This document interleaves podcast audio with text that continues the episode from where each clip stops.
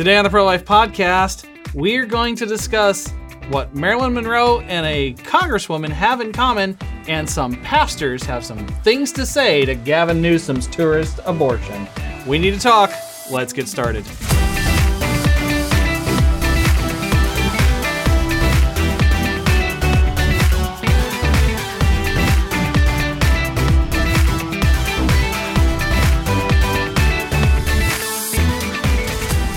Happy Tuesday, Pro Life family. Pull up a chair. It's time to start the discussions today. Let's introduce the amazing people around the table. I'm going to do it a little bit differently. We realized the uh, audio only listeners doesn't help when I say everybody's names because you still can't match a voice with a name. So, ladies, if you will introduce yourselves. Here we go. I'm Kim Schwartz, the Media and Communication Director. Hi, I'm Veronica Arnold Smither. I work in education department. And I'm Emily Cook, our general counsel. That's just a fancy way of saying I'm our lawyer. So. Brent Klingerman, IT director. Okay, so we we started to discuss this topic um week or so ago, and then went mm, needs a little more research. And Veronica volunteered. Yeah. Um, there was recently a new Netflix Marilyn Monroe movie um, that the abortion industry got really mad about because of the depictions of forced abortion and the fetus looked too human. Too human. Okay. Too So- big, yeah. you volunteered to take one for the team Yeah, and I watch did. this thing. boy, oh boy. So I did not know what I was getting myself into. I was just thinking this is going to be a really interesting, you know, fictional, fake biopic with an accidentally pro life scene that everybody's talking about. It is so much more intense than that. So I want to put a disclaimer. I don't recommend anyone watch this movie yeah, we unless just got you in the chat. like It was like the note, like, "OMG, this is dark." Yeah, it's Yeah. really, really dark. I, you know, I thought it was gonna be a drama, you know, good old fashioned fictional drama.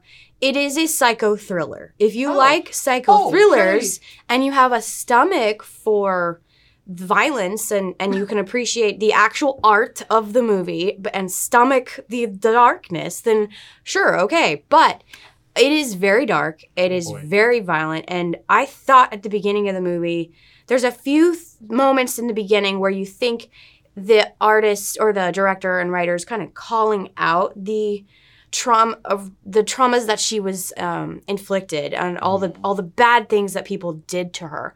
But there's a switch in the movie at one point where now the director is clearly just glamorizing the harm that was done to her too. He's Oh, wow. hypersexualizing her too.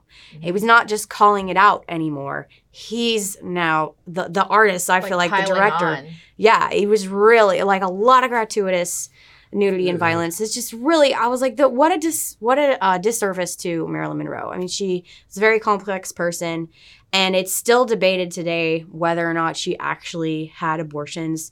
Um, it's speculated that it's very probable that she had abortions, Mm-hmm. but what is um, clear from her half biography that she wrote, and then a few others that other people wrote, is that she ha- she wanted to be a mom, and she had a few miscarriages and an ectopic pregnancy.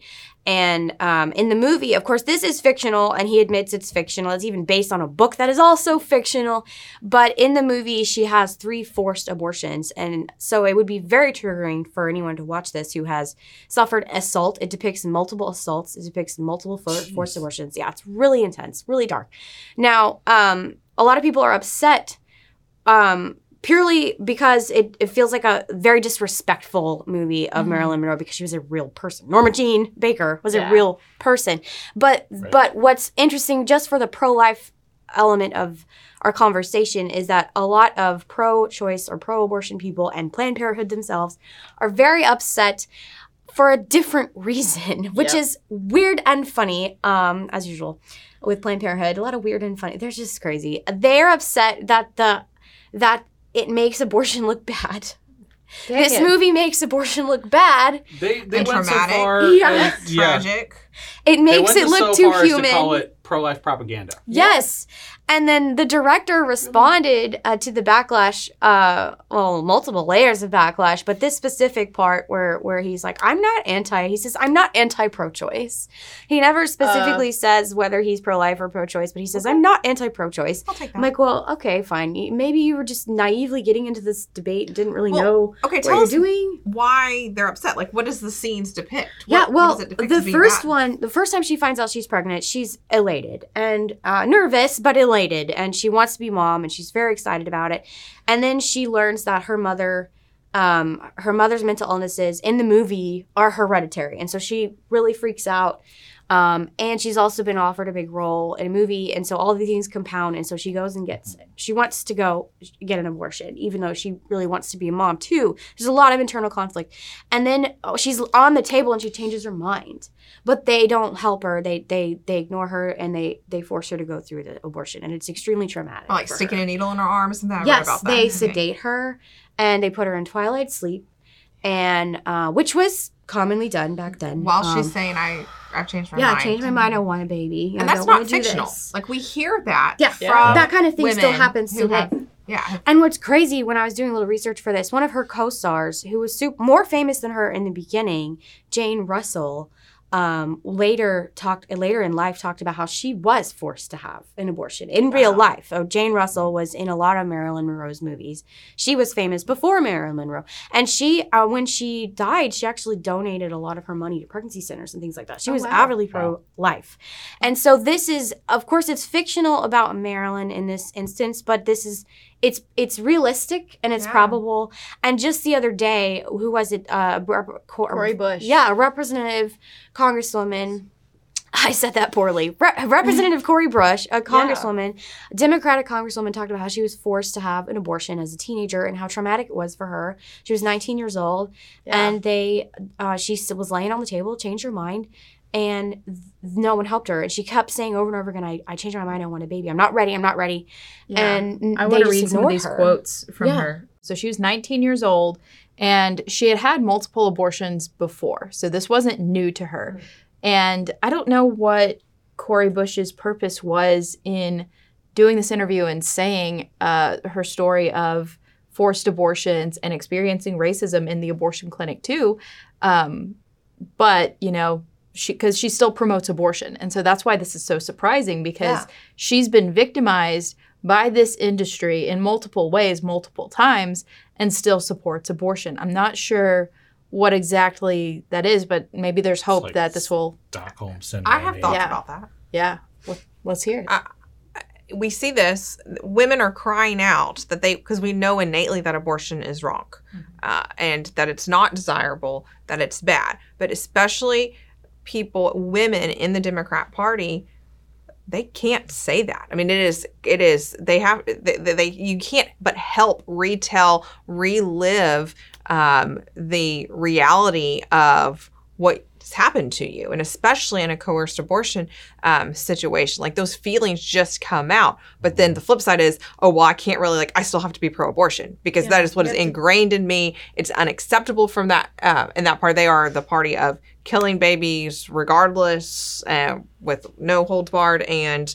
uh, they- they're very, I think they're very conflicted in their ideology and who they are. Um, a- a- as people, and they can't separate that. It's just, it's too well, much. I felt that way about hard. the the director of this movie, Marilyn Monroe, or excuse me, the movie's name is Blonde. The movie the movie is called Blonde. Um, I keep accidentally saying Marilyn Monroe, but the the the director, um, Andrew Dominik, I I kept feeling his fingerprints all over this movie in a very particular way. I was deeply reminded of the book called Forbidden Grief by Theresa Burke. She's a she's a professional counselor who um, has become famous for helping post-abortive men and women. And so this book really trained me a lot. And then I've heard a lot of lectures by Theresa Burke on how to recognize post abortion syndrome and trauma and grief that has not yet been resolved. And so this movie made me think, is there an abortion in Andrew Dominik's past that he hmm. just cannot let go? Because some of the way the art the artistry of the movie is fascinating. I really, really love movies and critiquing them. I don't recommend this one because of all the violence and stuff, but you can still kind of set aside for a moment, appreciate how certain things are done really well, certain artistic moments. And one of them that was show stopping. He he, when she's going on her way to get her first abortion, she doesn't want to do this, but she feels like she has to. She the the camera effects show her experiencing tunnel vision, and so she's driving. She's being uh, chauffeured down the road, and there's like ripples around her peripheral vision, and it's like tunnel vision. She cannot see anything except through the dashboard, through the windshield of the car, and then all of a sudden she sees a stop sign on the road, and the driver ignores it. He mm. goes straight through, and oh. that's what wakes her up. It's stop. She's seeing signs along the way, speaking to her, stop. And so the stop sign wakes her up. The tunnel vision just like completely swoops away. She has clear vision, and she says, I've changed my mind. And he's ignoring her, and then she's on the table, and the doctors are ignoring her. And so that made me think, wow, this is actually really insightful because women who describe their decision making process of getting an abortion they they often use words like tunnel vision like i had tunnel vision. I i just knew i had to get it done.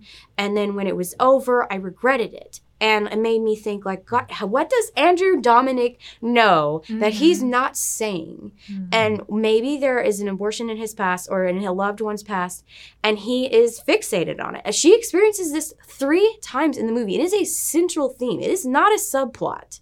It mm. is there are two central themes in this movie extreme longing to meet her father serious daddy issues and her desire to be a mother and her continual struggle to do so whether through miscarriage or three forced abortions. It is it is really dark y'all. And but i kept thinking like wow andrew dominik you got some problems too. Mm-hmm. We need to work on this. Wow. and and maybe people think this is so unrealistic because they show CGI of the baby that's fully developed. It looks like a 20 week plus baby. She was only in her first trimester. It would not have been that fully formed. That's what people that's what pro-choice people are complaining about right now. They're saying this is this is not accurate whatsoever. It looks too human because, you know, it's too far along. Um, and the artist actually said, Andrew Dominik said, "Well, this was an artistic choice to because it, this is what Marilyn would have been thinking at the time. She was already identifying with her baby and loved her baby, and so she was having imaginary conversations in the movie, which is probably extremely triggering for someone who mm-hmm. has either had a miscarriage or an abortion or a, I mean, especially a forced abortion. Mm-hmm. I would imagine that would be extremely triggering. And um, because she's talking to her baby and she knows it's murder, she keeps saying, like, I killed you, or I didn't want to kill you, or your daddy wanted to kill you too. She uses the word kill over and over again. Mm-hmm. So she knows it's very wrong. Um, and these conversations with her baby are heartbreaking. And I'm like, okay, Andrew Dominik, um, have you done this too? Like, have you have you had these conversations with, or or is this all just imaginary for you? But either way, it's extremely insightful. It, this is when art shows the truth, even when you accidentally, d- you didn't mean to do that. It's like you accidentally showed the truth Your in art. Yeah, and I'm like, that is why I think that movie um, has some really great artistic parts, but all the gratuitous violence and nudity, like, no thanks. Yeah. So, um, and then back to Cori Bush. I mean, I- I, Yeah. this is real life, right? This was just a couple weeks ago that she said this. Yeah. Her forced abortion was real, and this happens to women all the time. And so, people, when people complain about how unrealistic it was that Marilyn, or this was fictional, it never happened to Marilyn, it's like, okay, but remember, the director said it was fiction. We can still realize that this is real for so many people, like her co star Jane Mhm. and Cori. Can you Yeah. read her quotes now? Yeah, well, I just that was a long, long run way to get to the quotes, but yeah. So we've got here. Um, so she started off telling her uh, story. Cori Bush, a, uh Democrat congresswoman from Missouri, and she says to herself, like, "Okay, you've done this before, and uh, you know the rooms, you know what it looks like." Um, you may you know that you may even experience some harm or some racism in this space and i thought i was ready so that was another like shocking thing just kind of right out the gate is that she's admitting what we've known all along is that there is racism in the abortion industry. The abortion industry is founded on racism. Like we've talked about Yeah. Margaret Sanger, the founder of Planned Parenthood. Racist Who- eugenicists. Yes, she was associated with the KKK. She um, had the infamous uh, Negro Project of trying to uh, exterminate people who are undesirable uh, and attributed the undesirable traits to race um, and like super just as the left would say problematic and um, planned parenthood has denied this um, again the problematic past of their founder and of their own organization they've denied that for years and years and years. And then finally in 2020 the president of planned parenthood came out and says okay we need to reckon with our own racist past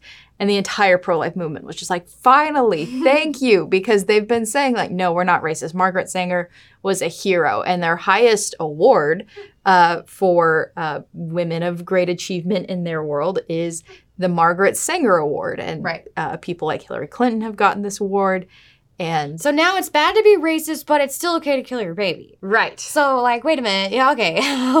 so that was not enough progress. Right, right. I want to tell the rest of Cori Bush's story here because she, going into the appointment, um, she was talking about, you know, I've had multiple abortions before. I know what to expect. I know that I even might experience some harm and some racism here. Um, but then talking about her actual story of the forced abortion uh, is going to take a little bit longer, and I don't think we have quite enough time before So the break. So let's, let's, take a back. break real Dun, dun, quick, dun. and we'll come back. We'll finish the story, and we also want to talk about some pastors who have some things to say about some billboards. So all of that information after this. Come to our annual Celebration of Life Gala in Houston and celebrate the end of Roe v. Wade. Join us on Saturday, October 29th. We are so excited to announce our keynote speaker, former White House Press Secretary Kayleigh McEnany, will be giving an amazing speech. Our battle has only just begun now that Roe has been reversed, and the pro life movement needs you more than ever in this current era. Seats are filling fast, so follow the link in the description below to secure your tickets, and I hope to see you there Saturday, October 29th. Save the date for Boots on the Ground. It's an awesome pro life conference coming up January 28th and 29th. Come to Austin, Texas with us to march to the Capitol to celebrate the end of Roe v. Wade, to commemorate Roe v. Wade, and to learn from expert pro life speakers on how to keep Texas pro life forever. Come to Austin with us and hear from Ryan Bomberger, our keynote speaker who shares his personal story, and so much more. Book your tickets today, bootsonthegroundtx.com. See you in January. Welcome back, friends. So we have a story we wanted to finish, but you had a promo I information. do. I Our- do. one of our events right now. That's the the celebration of life in Houston is coming up very soon. But right now, there's a promotion going on. Yeah, so uh, Kayleigh McEnany is our keynote speaker. You heard in the ad just now, and we're doing a promotion just this week. If you buy tickets, um, whether that's one single ticket or couples, whatever you want, um, if you buy tickets this week, you'll get a free copy of Kayleigh McEnany's new book. So I'm really excited about that. I'm telling all my friends and family, like, if you're gonna buy tickets, get them this week because they're selling really fast, and you'll get her book. Uh, so you want to make sure you jump on that. You can click the link in the description here, and we'll get some Space is there. limited. There does come a point where there's no more seats in the room, so get your tickets as soon as you can. Yeah. Okay, back to this story. Um, Cori Bush. Yeah, Cori Bush. Uh, so she's talking about how she's had abortions before. She knew, she thought she knew what to expect. On the way there, um, so she says further, I lay there and I started to think, well, I didn't tell the father that this was about to happen. I just felt like I needed more time. So I just said, no, you know what? I'm not ready. And she told the nurse, I'm not ready. And the nurse just wouldn't listen to her. She said, the nurse just, you know, wouldn't listen to me. And I said, no, I'm not ready. And as I'm saying no, they continue to pull the instruments and, you know, get everything ready. And uh, Cori Bush was just saying she's so distraught. And they absolutely ignored me, even to the point, you know, like calm down as if I were the problem. Yikes. So I didn't really understand at that point where I had a voice. So they started doing the abortion, and by that point, she said it was too late. Once you start it, you can't stop it. Um, and so then she closes with saying, I felt like it was, you know what? You don't know what you need. You don't understand. The abortion industry saying, we know better. And it's just so revealing that, yes, that is what we've been saying. And I think that the Democrats would um, benefit themselves if they acknowledged this, if they acknowledged that uh, there is pain in abortion and that it isn't a good thing, but they have to justify it. They have to say, we are pro abortion. We're not just pro choice. And that's what they've been saying. Yeah. It sounds a lot like Catherine Glenn Foster's story. She sat here. Um, those episode, geez, they all ran together. That was a, really time. early That was episode, in, like, like, March episode or April. three or four, if you want to go look that one up. Um, talking about kind of the last minute changing her mind, but they didn't care. Yeah. They were they were going to do what they were there to do. Yeah. And so, whenever y'all were talking about just now about, um, you know, women who have had abortions and sometimes feeling like they need to justify that. And I remember early on in being involved in the pro life movement, there was this woman named Jewels Green, and she used to work in the abortion industry too. Uh, we've had her speak at some of our events and stuff like that. And her testimony is just so powerful because she talked about how her journey started um, with her first abortion. And after that, like she internally knew that something was wrong, but she felt like she had to justify it. And so that's why the, she then turned to working for the abortion industry because she was like, I need to prove to myself that I am helping women and that what I did was a good thing. And so I think that underneath, whether this is what's happening to Cori Bush or not, and why she still supports abortion, is still trying to prove to herself that what I did wasn't wrong. Like I had to do this or something. Yeah. And anytime, you know, Well, it makes it, it fits exactly with what Planned Parenthood's counselors are are telling them in their pre-abortion appointments. They're telling them like that you're being so brave. This is the right thing, and um, you're gonna feel so much better after this. And so it's all they're denying all the actual trauma that's about to take place. And so when the women come back with these feelings of grief, they're they're ignored or dismissed and they don't understand why they have feelings of grief and they often feel like I must be the only one who feels this way and so they go headfirst into justification of the abortion. I mean Abby Johnson did the same thing and now so many other Yep. uh, abortion industry workers who have exited the industry are saying, yeah, exactly. I had an abortion, and that's why I started working at Planned Parenthood. And this book, uh, Forbidden Grief by Theresa Burke, um, if you if you ever want to learn more about what women experience and why they justify what they did, um, it's really really great for that. Um, but it is also really dark. Um, so take it easy. It's not just like a it goes through actual case studies, like dozens of case studies of women um, and their therapy sessions um, and what they experienced. But it was very eye opening, and it really it also explains how women self punish themselves. Um, and that's one of the things that going back to the movie Blonde, um, the the director Andrew uh, Dominik really made it look like she was self destructive and punishing herself. And then in an interview later on, uh, he talks about how this was his punishment fantasy of Marilyn Monroe. So he makes himself out to be a real creep. Um, but it's very fitting when you go back to the book Forbidden Grief and all the post traumatic syndrome, post abortion traumatic syndrome.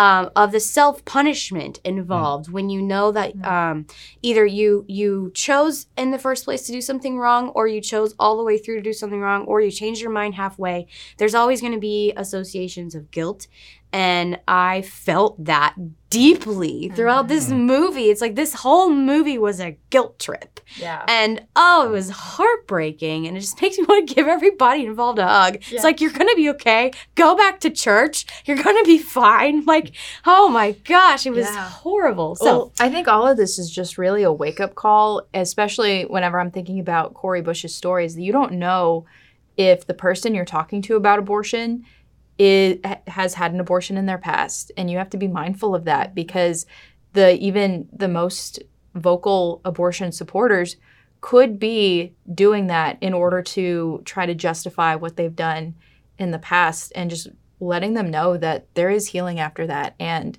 uh, only the only answer really is Jesus Christ. Like that's that's all we can do whenever um, you've done something, and all of us have you know had passed None of us deserve the mercy of God, and yet it's still there, and yet He's still there reaching out to us. So we we have to just make sure that people know that that nobody is beyond the cross, and a lot of people, especially in this movement, think like, well, I haven't.